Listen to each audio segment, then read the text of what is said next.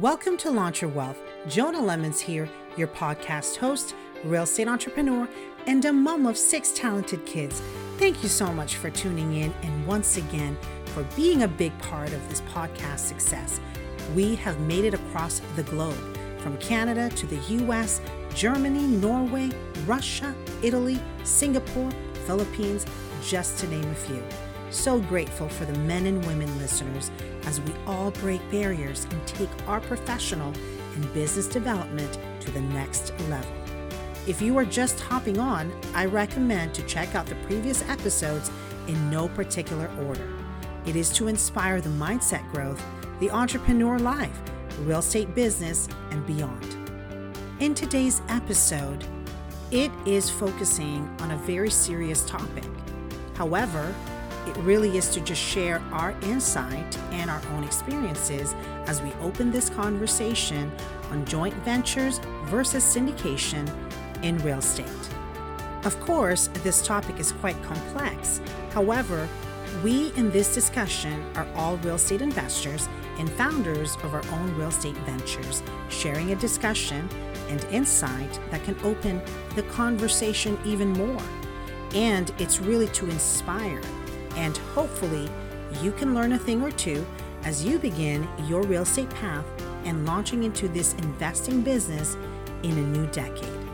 My featured guests are Brian C. Adams, a recovering attorney and the founder of Excelsior Capital, Jerome Myers of Myers Methods, a real estate entrepreneur and mentor, Chris DeSell, a multifamily real estate investor, both passive and active today.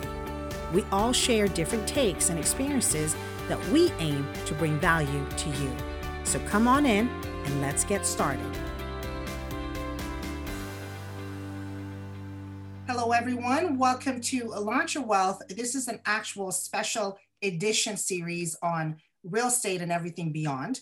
And, you know, I have the pleasure to introduce Brian C. Adams, Jerome Myers, and Chris DeSell right here on this panel discussion or conversation, because it is an open conversation. And we are introducing the idea of joint ventures and syndication, because I'm sure many of the new investors, whether you're accredited or not, or don't have any experience, you're probably wondering, I want to hear it from someone who is real, not just reading the books, not just typing it on Google and, you know, kind of going more in depth on your take. So I cannot be more than excited than this because I've got experts on this show. So welcome everyone. And, um, you know, I, I just want to kind of start it off and say, you know, what is joint venture and what is syndication? So let's start with, with Jerome, maybe, you know, say a few words and Brian and then Chris.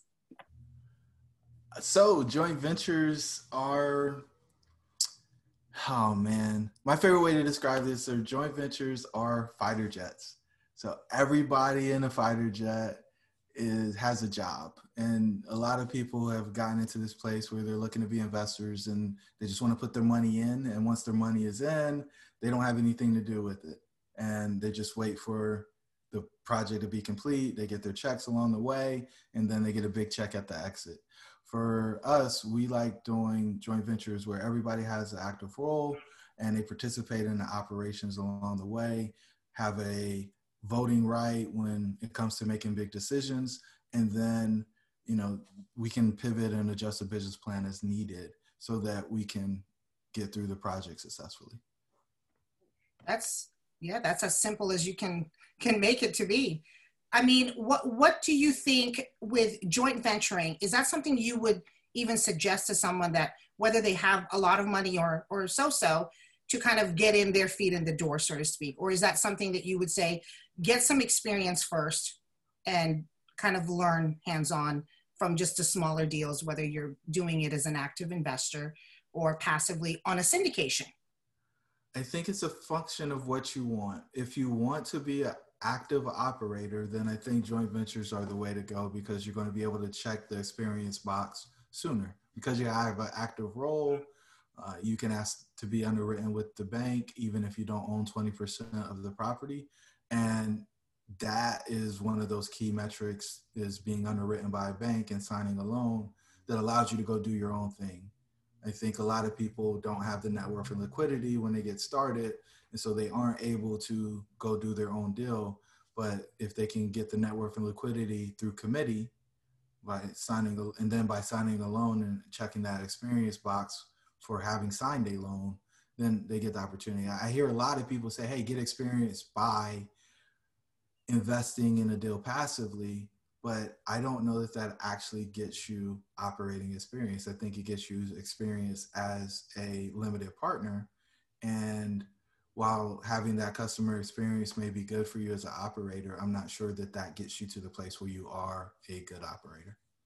That's a really good point. And I think, Chris, you would have some insight on that because you're, you know, you've pretty much been doing this for about five years and you're hands on you know when you're doing you know uh, property uh, acquisition slash you know doing the due diligence etc the, the the whole i guess the whole insight on that is you know getting the experience as an lp or getting getting the experience so you can get to the goals. That's sort of what i'm understanding. So brian feel free to jump in and and let us know you know your take on that too because joint venture versus syndication. There's really no such thing as versus. I think what jerome said is getting to the goal. So ultimately thinking big. And i know chris he, he likes the idea of always thinking big because there's always room for that growth when you're you know going into the real estate investing world. So you know feel free to to jump in and and share your insight on that chris. Yeah i think i think jerome's point is well taken. And just to kind of set baseline here, when I talk about a syndication, um, the model that, that I think most folks are familiar with, but maybe just to help identify a starting point would be a GP LP relationship, right? Where you have the general partner who is the operator, the sponsor, they are running the deal, they're sourcing the opportunity, they are handling the asset, they are typically taking on the recourse liability themselves, and they have some kind of economic relationship with the LPs who are the limited partners and I tell people all the time who want to get into the business or maybe are new to investing, there is a reason you are called a limited partner. You are limited in your rights. You are limited in your obligations. When you look at the operating agreement or the PPM and you just do an apples to apples comparison about how big the GP portion is versus the LP portion, just on a page number basis, there aren't there isn't a whole lot to do as the LP. So you are along for the ride. You have some economic rights but you do not have major decision making rights. You have limited economic opportunities to influence the deal, um, and you very much are kind of putting your your cart to the horse of the GP. And so I think, as Jerome, Jerome pointed out, it's not really a matter of what's better or worse. It's what the outcome you want is and what style of investment that you want to take on. For us, we have a, um, an investor base that they prefer to be passive investors. They have full-time jobs or they have enough assets under management where they don't need another um, you know major decision making uh, time on their calendar to to take up. And so for us it just makes a lot of sense with our logical investor base and how we think about operating and executing on deals. Um, in particular we've done jvs with large family offices that want to be 90 to 95% of the um, equity in the deal. And from that standpoint, I think it makes a whole lot of sense for them to have major decision making rights, to have oversight rights, to, to have representation on a monthly, quarterly, annual basis. It has not always worked out well for us because it, there's conflict there, right? I mean, one person thinks that we should go in this direction, the other person thinks that we should go in that direction. You have to go through tiebreaker um, type of analysis, and and so I think it's really important before you go into either um, food group or either type of transaction, understanding what you want to accomplish as the GP, what you want to accomplish as the LP or kind of the operator investor, and then you go from there. But this is a really healthy conversation because I do think there are a lot of people out there who are burgeoning sponsors, aspiring operators, GPs that think, oh, if I can just get this big institutional LP to come in, it's going to solve all my problems. That's not always the case, right? I mean, there is a pro and a con to all these type of transactions, and we're happy to. I'm happy to kind of go through some of those, but that's the way that I think about syndication. And after doing this for 10 plus years, it's definitely the model that works for us and our investor base, but it's not for everybody. Wow, that's yeah, those are really good points. I mean, you know, how has it worked for you? I mean, did, was it the original plan for your company when you? Because I, I know more of your backstory, but you know, just kind of take us through that. Like, what would be the pros and cons from your experience of ten plus years?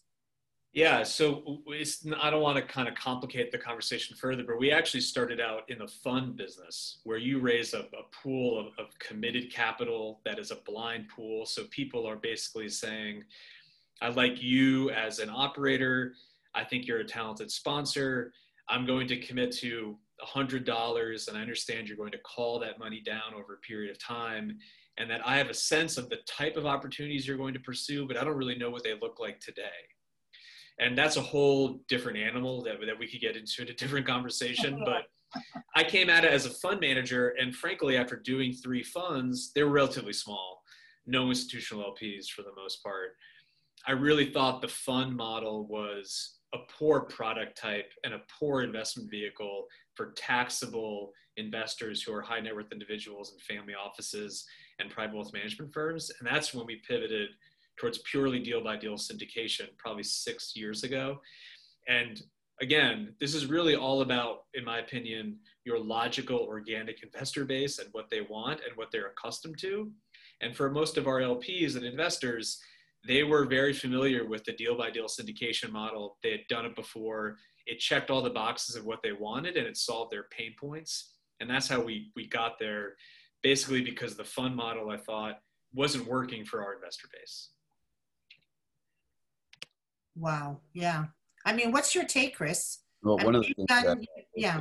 If you're going to be, uh, so if you're new to the investing game and, and you want to learn from somebody, say if you want to come into uh, a, a, deal, uh, and I've had this conversation with Jerome before, but the, uh, come in as an LP, but tell the GPs that you want to learn, but offer some assistance. Say, hey, I can do financial analysis. I can go to that property and do due, due diligence something that uh, maybe you take a little uh, workload off of them so they can run run you through their programs their analysis their thinking so you can bring value to the team so then the next time you come around um, you you might be able to get on as a gp and then fully know that w- when you're a, a general partner you actually have to have an active role. So if you have a w2 job where you're working 40 50 60 hours a week and you can't do you can't manage the property or you can't do you know what a, a general partner does then that doesn't bring any uh,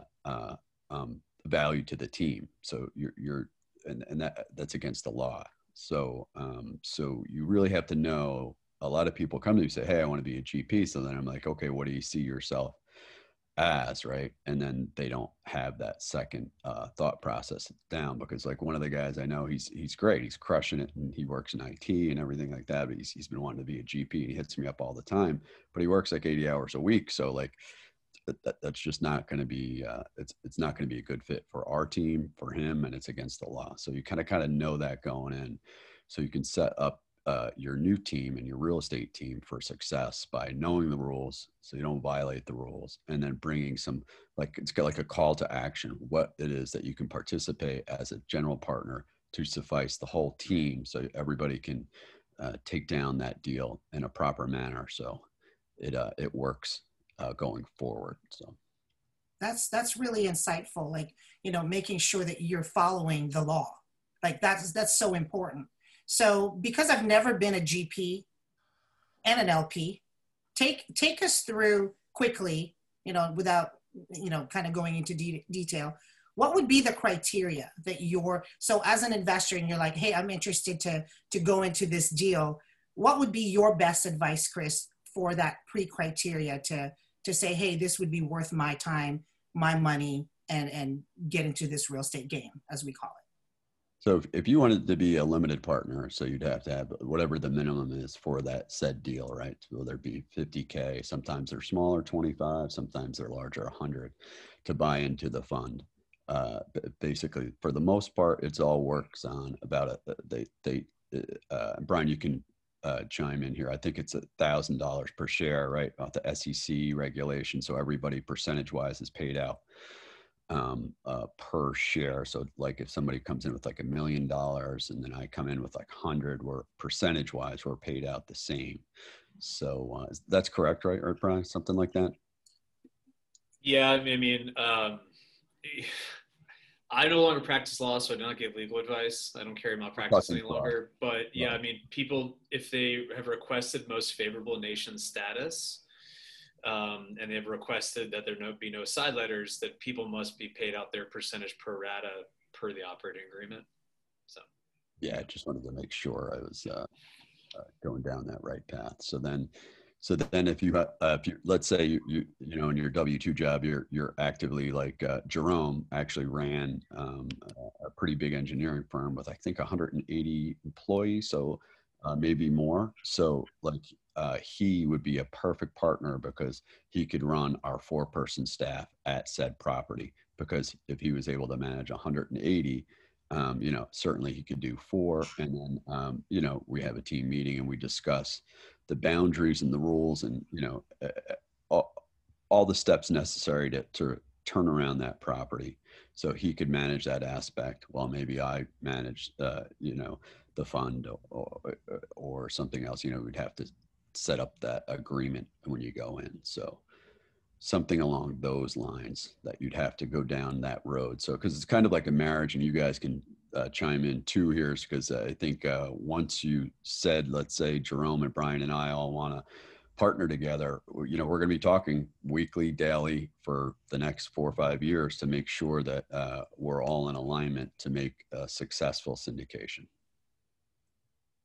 Right. I mean, you know, it, it is a it's a complex topic to cover in a short period of time. But you know, let me let me go through some questions. I'm I'm curious what your thoughts are.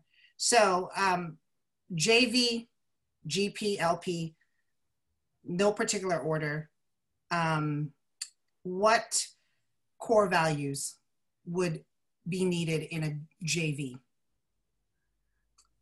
What type of investment goals should that person be thinking about before going into a JV?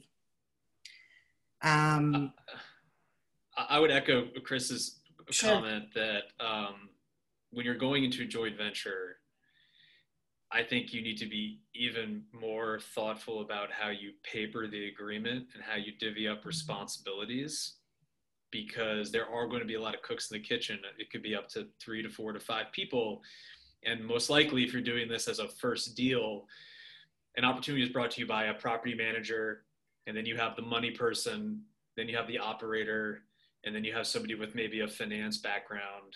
Mm-hmm. And you need to be, I think, really um, judicious about what roles and responsibilities each person has and where those tie breaks come in so that if the property manager and the finance person disagree about uh, taking out a new loan or selling what does that mechanism look like because the best way to ruin a friendship is to start business together in my experience and opinion. And the better friends you are probably the more thorough you have to be about papering the agreement properly and having independent counsel represent each of you to come up to one document because those deals can really work but you're also talking about a lot of personalities in one room.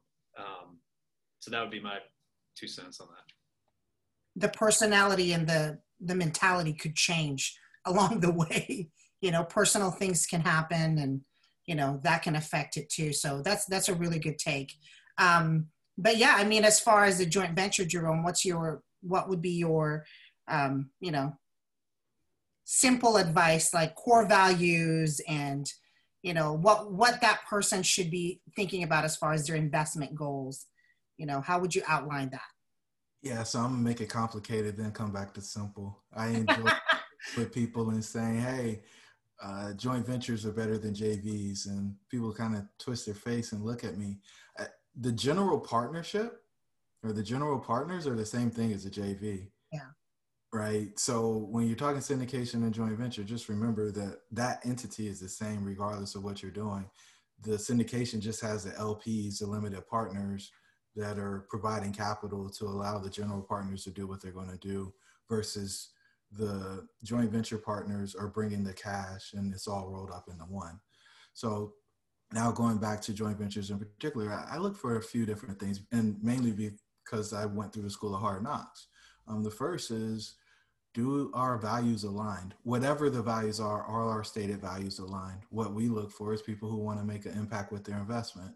Um, part of the reason why I dropped out of corporate America was because I didn't want to be beholden to shareholders anymore. And it's part of the reason why syndications are a turnoff for me. The limited partners are putting their money in the deal because they want the maximum return on investment. And there may be points along the way where the short term return on investment isn't the right long term decision for the property. And I didn't want to be in that we got to make our quarterly projection situation when I know that I can do a 3x multiple overall on the deal on the exit if we love on the property a little bit more right now mm-hmm. to foster goodwill and improve the community. Um, the second thing that I look for is some longevity, some real understanding of who the person or people are that I'm partnering with. A lot of the people that I've done deals with so far, I've known back to high school or college. Usually we have a track record of over a decade. I've been able to see them perform in different environments, understand how they handle stress, and know one thing that's super important is it always somebody else's fault? Mm. If it's always somebody else's fault, then it's going to be my fault when we get into a deal together, and I don't want to do business with that person. But if I know that they are one of those extreme ownership type of people like I am, they're willing to do whatever it takes in order to make sure that we're successful, then I'm willing to do that. And the example I use is my buddy Duran, who I went on, started this journey with back when we were in college.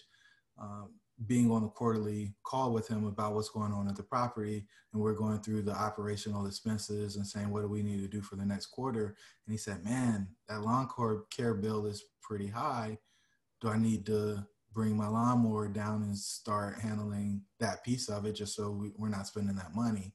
And I told him it would be an abysmal failure if he was spending his time that way, but he was absolutely willing to do that. And it's just that type of um, willing to roll up your sleeves and get some dirt under your fingernails and grit that I'm looking for because I don't care what anybody tells you. There's something that's going to go wrong that you didn't plan for along the way and I want to know that the person that I'm in the deal with or the people I'm in the deal with are willing to get buckets when that hole pops up in the boat and they're going to get water out the boat with me until we can get back to shore.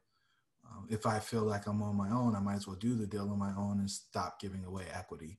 And so those are kind of the high level things that we look for when we're talking to people about being joint venture partners.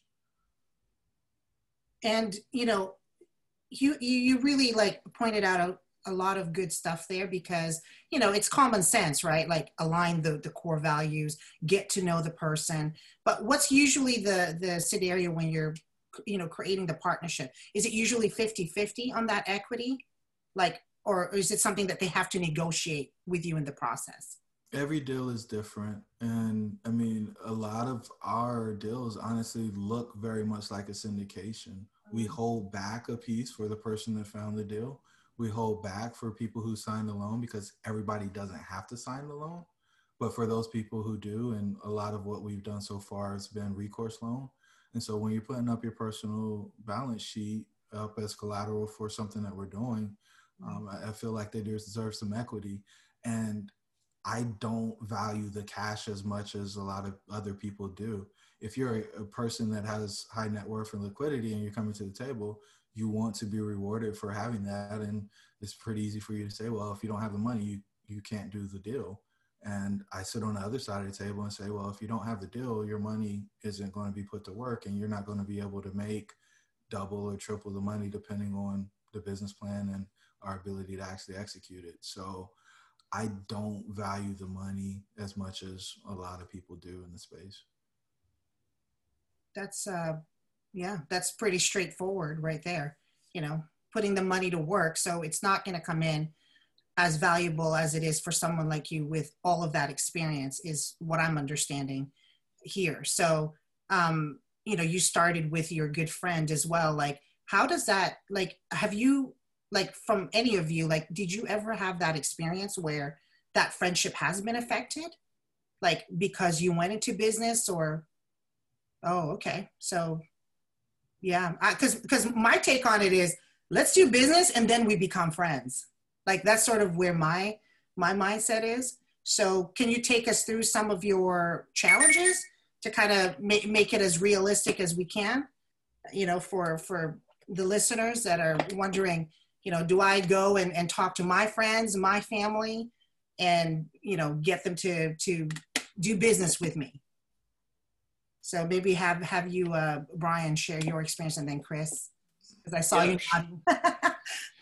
yeah. So I started the business with with two other partners. And then now I have one.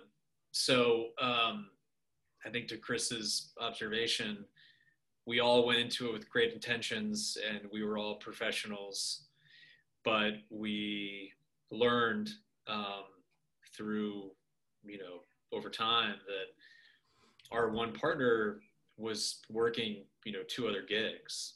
And in this business, unless you're, you know, fully focused, it's hard enough to do it if you are fully engaged to execute appropriately and to, to not only do the deals, but to run the small business that you're trying to start, which is your operating company, your platform. And he just wasn't focused enough. And we had a project that went sideways because of that. And we had to part ways with him and it was very difficult and unfortunate and um, you know there's a lot of drama involved as you can imagine so i'd be very cautious about going into this type of arrangement with somebody that you value their friendship because money does strange things to people. And um, you know especially in a scenario where you are taking on lps limited partner investors you are a fiduciary to them and you have to act as a fiduciary in their best best interest. Now that doesn't mean you're going to hit home runs all day and you will have some failures and deals that go wrong but if you can look that lp in the eye and say i was cranking away at this 12 15 hours a day this is the only thing i was doing we tried our best xyz happened no one will begrudge you that. But once they discover that what do you mean you were working two or three other side hustles or you also kept your day job and you were trying to moonlight as this? That's where you get into some pretty muddy waters in my opinion. How did you handle the exit of that? Like, what would be your advice as far as covering the the le- legal uh, structure so that you have an exit in case it does turn sour? That so that yeah. it um, you know, it's a win-win, but it's a, a lose-lose as well. If you have to go to to that battle, what what was yeah. Your- I mean, my, my best advice would be, and litigators will tell you this when they get, you know, uh, lawsuit amongst business partners, it was always a screw up on the front end, both in terms of how it was papered by the corporate folks, but also just not being transparent with one another as business partners. Mm-hmm. So the best way to avoid one of these fallouts is to just be brutally transparent and honest and open and vulnerable on the front end because it will save you a lot of brain damage, time, and money on the back end. So there's a lot of ways that this can fall out some of them can be pretty smooth, others can be really ugly. But for the most part, they can all be prevented on the front end. So just making sure you have you have the contract written out, what the what's in there. That it's the yeah, that it's papered correctly, and that you're just being honest with each other and honest with yourself. What's your take, Chris? What so everything that uh, Brian just said, I had a former business about uh, a while back now ago with uh, two childhood friends, and uh, they wanted out. I wanted to stay in, so I got other like-minded investors. They were going to, uh, uh, so I was going to, we were going to pay for the business. Um, in the contract terms, the new partners wanted in writing uh, because we all had different roles in the business. I was in charge of sales, so I knew that. I did not know the back end or the IT. That my other partner was going to, a new partner was going to take over the the background and the IT part, but he wanted it in writing that they would give us six months of training for the IT part, training that I couldn't provide because I didn't do that. I did sales, and they didn't want to put that line item in the contract, um, which was crazy. So, uh, uh, so the new partners are like, well, uh, you know, we're not going to do it. So, uh, so that deal crumbled, and they thought I was trying to under cut them and steal the business from them, which I wasn't. I wanted the business to be a success, but you know, I know contracts and I know like you can't the the word of mouth while it's good and stuff like that, things have to be in writing and they didn't understand that. So um so I left, I left and we restarted all uh, uh, like from scratch again and they thought I stole the IP and all the rest of the stuff. I didn't I didn't even do I didn't do anything. I got all brand new uh, programs made with new separate software designers and i started anew so um, but they still don't see it that way so but and that cost them uh, several thousands of dollars because then that that business is dissolved. So because they didn't understand that contracts uh, and uh, things have to be in writing. So uh, one of the ways now i prevent that is so let's say brian and jerome and i were going to partner up we, we would sit down for coffee beer something like that we'd hey this is how i see the the the world and um and are we in alignment and then we just like brian said okay uh, we're in alignment. Now i go get my lawyer. He go gets he has his lawyer. We come to a mutual ground. We sketch out and specifically in writing um, so uh, so what would happen if because uh, the other thing too is sometimes let's say Brian gets married and his wife sees things different and then his views change and things like that. Um, you, you, have to protect yourself in those ways. Um, so if everybody right from the very, very beginning sees the world one way, everybody's rowing that boat toward that way. And so that's when somebody goes, you know, we get a terrible wave that's going to come splash in that boat. Everybody can revert back to that contract because it's there in writing. And, and how, how, how deep can, can a contract? I'm just curious, Brian. Like, can you just write it? Like, is it binding if you just wrote it in a piece of paper? I'm just curious. Yeah, no, I mean, I think that's definitely best practice. And the analogy I would use is, you know, when when you enter it, when you're trying to, when you're about to get married, and you want to enter into a antenuptial or prenuptial agreement, and one party pushes back and says, "We love each other. We don't need to do this." When there's money at stake and resources in play and you're looking at a long-term relationship my opinion is if you're not mature enough to have a conversation about finances and about entering into a contract you're probably not mature enough to enter into that relationship. And i think mm-hmm. that involves marriage as, as well as business because they're very similar in a lot of ways. And if if you just have one if you have one attorney representing the entity that you are starting to conduct the business, that lawyer is going to represent that entity. They're not going to represent Jerome or Chris or, or Brian. And so it is best practice to have somebody create the entity, uh-huh. start a document, and then each individual person has their own independent, non conflict representation advocating for your rights in that document. And I think it's a very healthy conversation as well to have because you realize where people's pain points are or their pressure points are or their sensitivities are and if you can't negotiate that contract on the front end just think about five years into the deal when you need to make some really difficult decisions as a group those dynamics are only going to be amplified and so i think it's a very healthy exercise and if you can't get to a document that everyone can agree on to sign you probably shouldn't be in business together yeah you should run away yeah 100%. It'll save you a lot of time and money. Yeah. Have you had that issue, uh, Jerome? Because I know you said you didn't, but take us through that.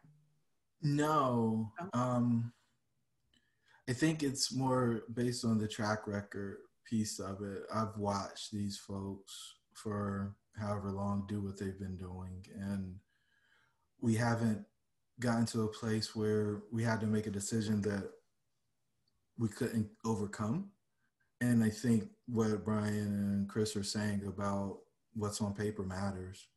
Um, we always set up, and so I, am divorced, right? And I think that's the worst business partnership you can have break up. I think it probably costs more money than anyone ever imagines. Um, but you know, when we go into these deals, we want to pretend like we'd be settling this with perfect strangers because the fact of the matter is you aren't getting a divorce or breaking up a business partnership because everything stayed the same and people were putting in the effort necessary for the business to be successful.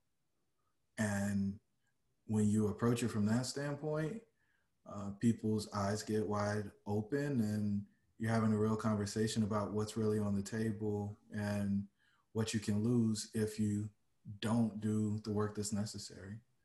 And I just from my partners and the things that we've done, we've been more interested in maintaining our relationship than figuring out the money piece. I'm in fact the only person that's full time in the real estate and everybody else is augmenting it with something else. And so a lot of the decision and direction is based on what I think is probably the right way to go with them tweaking it and making sure that we mitigated things that I might not be able to see because I'm in the woods and they're on the outskirts, kind of giving me GPS directions or smoke signals.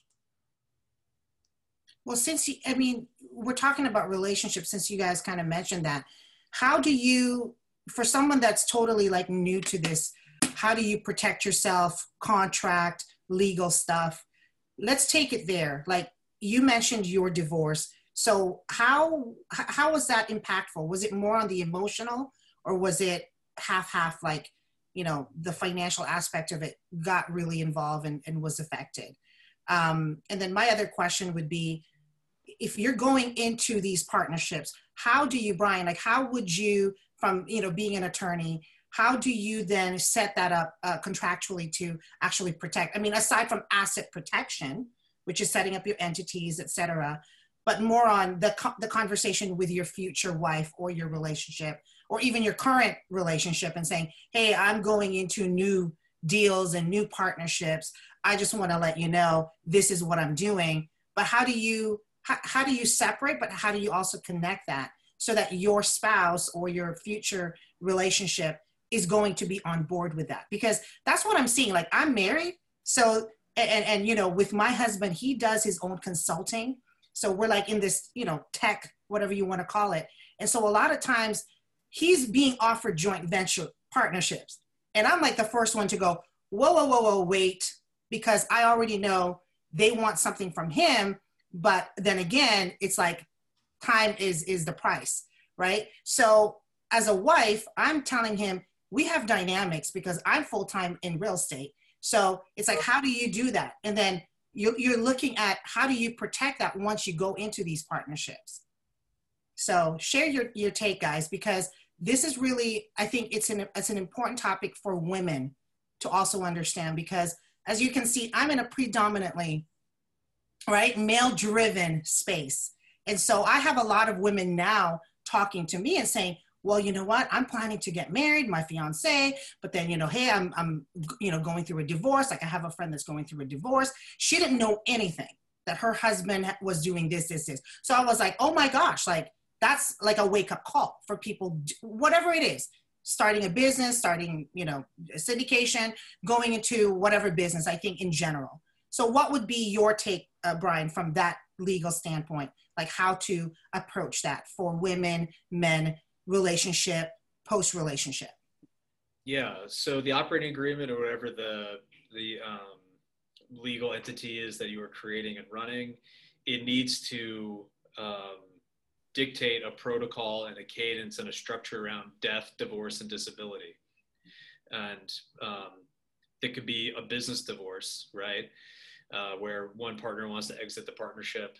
There needs to be you know, probably a, a put call provision or some way that that person can, you know, retract themselves from the day-to-day operations because things happen. Um, and so that document needs to, um, you know, be able to address those three main things. And, you know, you're entering into a partnership with Brian, but not necessarily my wife, right? So there are provisions in all of our agreements that if I am you know, to pass away or become disabled or want to exit the business, it's not her stepping into my shoes. The partnership will essentially buy me out um, in some form or fashion to allow her to be able to go on her way and the partnership to continue on doing its business. And so that's typically how it's addressed. Right, right. Which is, you know, separating you from the relationship and there's a there, there's a reason lawyers are pessimistic by nature because they really are high priced plumbers in a lot of way. People come to them when there's a problem. Right. People don't people don't refer to operating agreements when the when the business is great, everyone's making a ton of money and the deals are awesome. Like that's not when you go to section 7.2 and you say this, that, and the other. It's when things go bad. And so you need to have a document that um, you know has a mindset of, of a pessimistic outlook on life because that's when you're going to have to refer to the paper itself. That's a good point. I mean, what's your what's your take, uh, Jerome? I'm curious on that. Um, you know, w- with going through that divorce, did you lay everything out? The framework was was mutual in that sense. Uh, you know, kind of instilling confidence in those that are going into relationships and and real estate and business ventures. I think the best thing I could have done was get a prenup or operating agreement to decide if this didn't work, how it would everything would be split up. And people say, oh, well, that's not romantic. And if you're planning on it falling apart, then blah, blah, blah, blah. But the reality of the situation is you can end up talking real dollars. And depending on how angry a person is when that situation happens, they forget that you guys had that romance and you worked hard to create things and they may feel more entitled to things than maybe they actually deserve because of their contribution. And I, may get ostracized for some of these unpopular views, but I mean, that's the reality of the situation. I think we know that these business partners or partnerships are going to end at some point, whether it's through divesting the property or the partnership failing. And you absolutely need to have something in place to take care of it in case it does. And then do everything you can to make sure that it doesn't. And I think the biggest thing that you can do to make sure that it doesn't is communicate.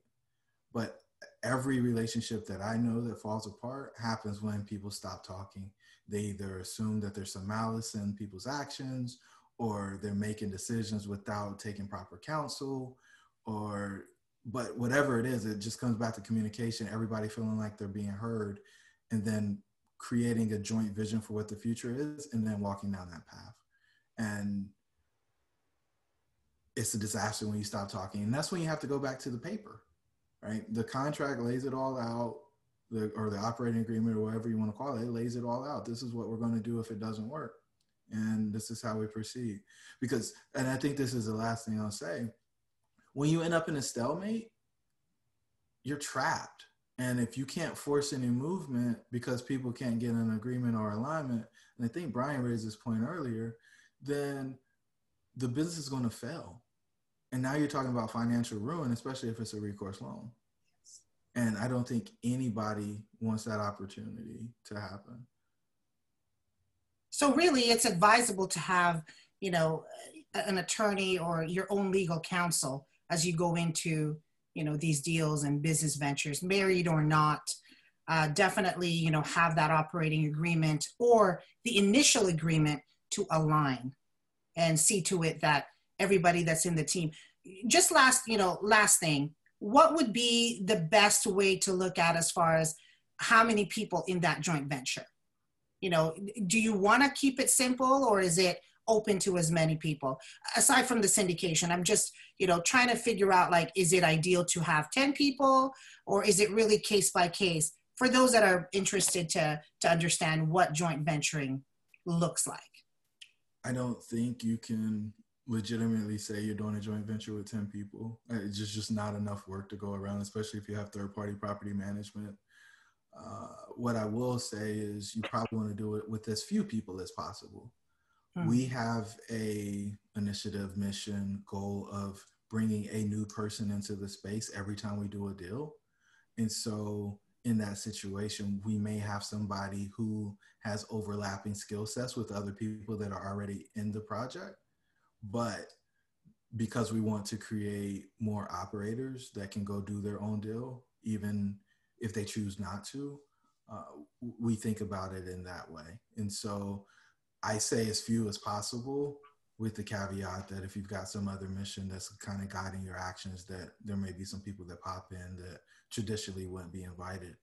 And I'll again fall on the sword with with my missteps, right? My my first deal I had a guy tell me that he was going to buy the deal that I wanted to buy. And I begged him to include me in the deal. And he asked what I was bringing to the table. And I couldn't articulate that in a way that made sense for him. And so he went and tried to buy it without me. Eventually, I was able to get in that deal and we got it closed. And that was how I got my experience box checked.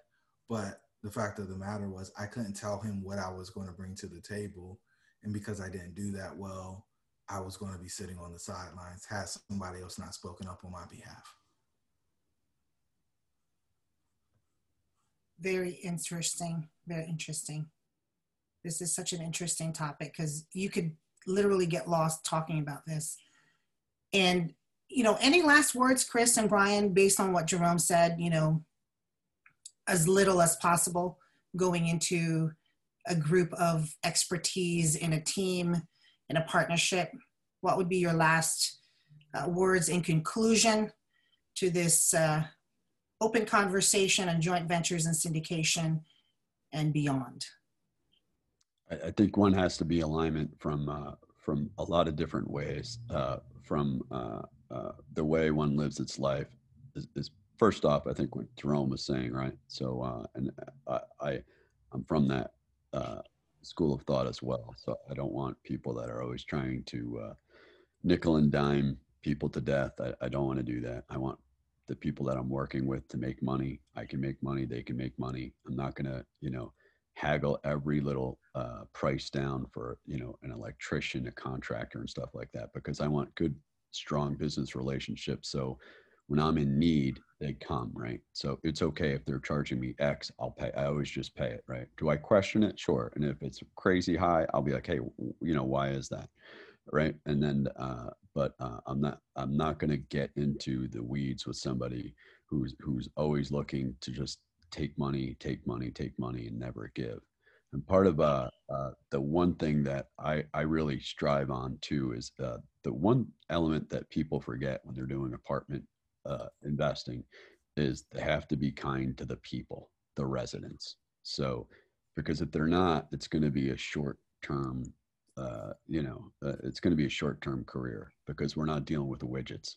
You have to be kind to the people. And if you're not kind to the people, even when things are really bad in their lives, and we all get these crazy tenants and things like that. So, that's another subject but for the most part you know most of your residents are very nice and if they go through some bad times and if you can help them through those bad times it, everyone can make money and uh, it, it's really to help them because you know they've helped you all these x amount of years by you know for paying your paying the rent instead of like so we look at it it's it's almost like a, a teamwork right they're on our team we're here there to support them in times of crisis, as long as they come to us and let us know, we'll work with them to make it really well, to be a kind of like a, a leg on their table so they know they we can support them because they've supported us for X amount of years.